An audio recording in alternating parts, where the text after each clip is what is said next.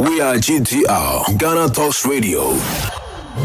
We bring you local news, business news, international, sports, and entertainment news. Right here on GTR. GTR.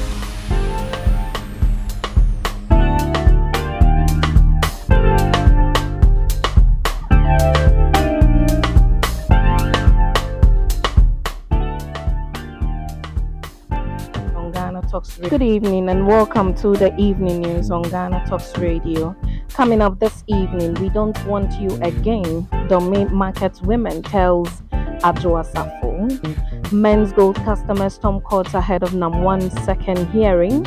And in other stories, you are on the right track. You have our support. Christian Council to Dampare. NADMO donates relief items to Savannah flood victims. This business, sports, and showbiz is coming in this evening's bulletin. The news will be read by Awentemi Akansukum. Now let's settle for the details. Some market women in the Dome market have expressed their dissatisfaction with incumbent Member of Parliament Sarah Adwoa Safo by booing and jeering her during a recent visit. The MP who abandoned her constituency and parliamentary duties for over a year faced strong disapproval from her constituents as she tried to reconnect with them. In a widely circulated video social media, Adwoa Safo can be seen trying to engage with market women by offering a friendly handshake. However, her efforts are drowned out of the sound of people hooting, shouting, and clapping to express their discontent. Some of the market women can be heard shouting, Adwoa Safo, we want change. Adwoa Safo, we don't want you again. The former Minister for Gender and Social Protection, however, ignored the chant of disapproval and continued her duties by engaging with other traders who had extended their hands to greet her. Adwoa Safo's extended absence from Parliament in 2022 stirred significant controversy. She left the country in November 2021 and failed to appear before the Privileges Committee on several occasions when summoned to explain her absence. The committee eventually re- recommended that her seat be declared vacant, but the Speaker of Parliament ruled that the report was the final and must be presented to the entire House for a declaration. This caused disagreement within the parliamentary ranks. Adwoa Safo recently issued an apology to the President and the New Patriotic Party for the controversies she caused during her extended absence from parliamentary duties. Now, the police is having a tough time controlling a swarm of men's customers who have stormed the court ahead of Nana Appiah second appearance on court day two. The trial in in which NAM1 is facing 39 counts, ranking from violation of Act 930, defrauding by false pretense, fraudulent breach of trust, and money laundering, was slated for 12:30 p.m. October 27 but hours before the time slated for the trial, the over 100 customers thronged the court awaiting the case to be called. Many of the customers have occupied seats meant for lawyers. The police had to force some of them out, reports the media. Now, moving to some other stories this evening, the Christian Council of Ghana says it is impressed with the leadership of the police service, reaching out to key stakeholders in their bid to enhance engagement with the public. It comes after the Inspector General of Police, Dr. George Akuffo Dampare, and members of the Police Management Board held a stakeholder meeting with the council at the Pentecost Transit Guest House in Accra Thursday. The meeting is part of an ongoing engagement with key stakeholders by the police service as part of their end of year security preparation. Speaking at the program, the chairman of the Church of Pentecost, Apostle Eric Nyamekye, expressed the gratitude of the council to the IGP for calling on them and taking time to explain some security matters to them.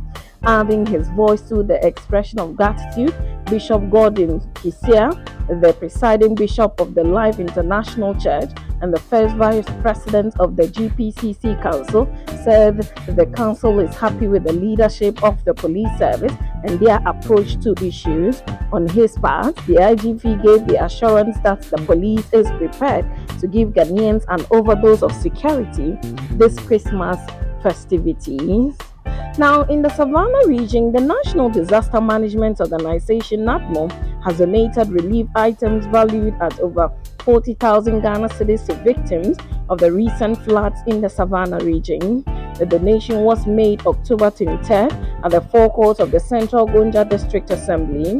The relief items included 2,200 blankets, 20 bales of used clothing, 300 student mattresses, 20 bales of polymer mats, 300 bags of 25 kg rice, 50 cartons of cooking oil, 1,000 plastic buckets, and 100 cuttings of mosquito coils.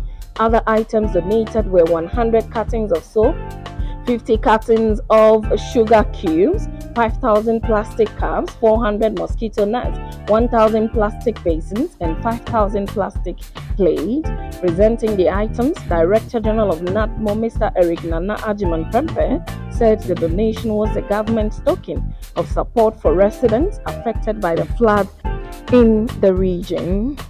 Mr. Prempeh emphasized that the items presented were for all victims in the region, adding that the government is with them. The municipal chief executive for West Gonja, Karim Musa Kusubari, who received the items on behalf of the regional minister for onward presentation to the regional NADMO director, thanked the organization for the response. Mr. Kusubari added that the items would go a long way in mitigating the plight of victims in the interim. The donation comes a month after appeals by the displaced victims and stakeholders from the affected areas.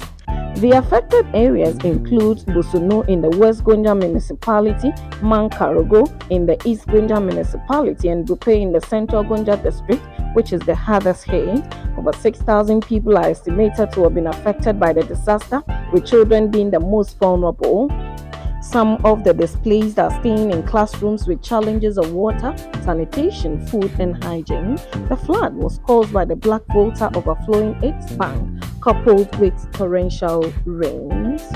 Now, moving to the business desk, President Akufo-Addo has affirmed that the Planting for Food and Jobs program has the potential to make the country self-sufficient in the production and supply of food. Nana Akufo-Addo believes that the program would yield the desired result with the necessary investment. Speaking at the presidential roundtable discussion with development partners on the PFJ, the president said the government will provide the necessary support to ensure the success of the scheme.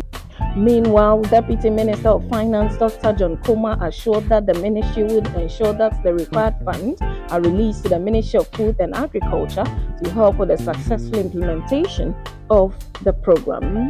Now, moving straight to some sports this evening, Lionel Messi was among the three finalists named Thursday for Major League Soccer Newcomers of the Year award, despite the Argentine star playing only six league matches for Inter Miami.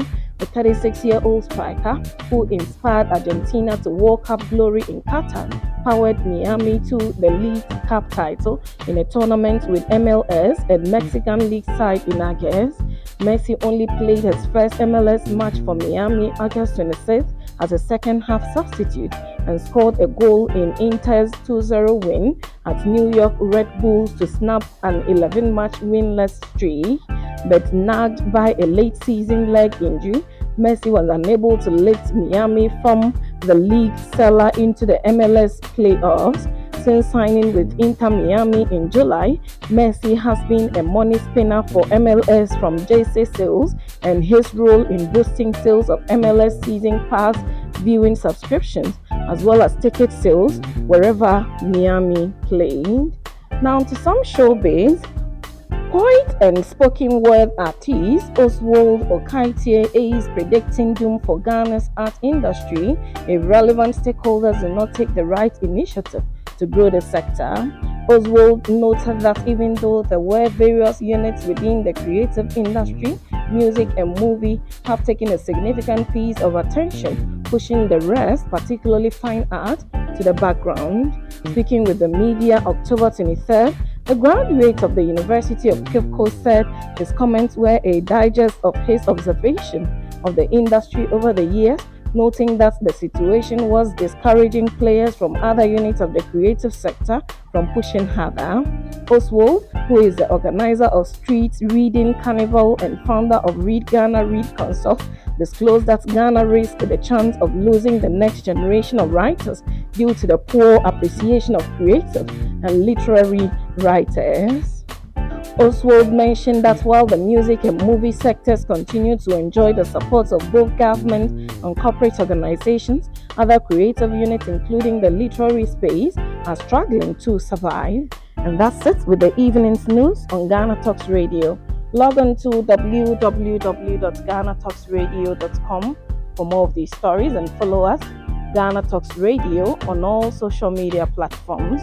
You can as well download the GTR app from your App Store or Google Play to listen. The news was read by Awentemi Akansukum. I say thanks so much for making time.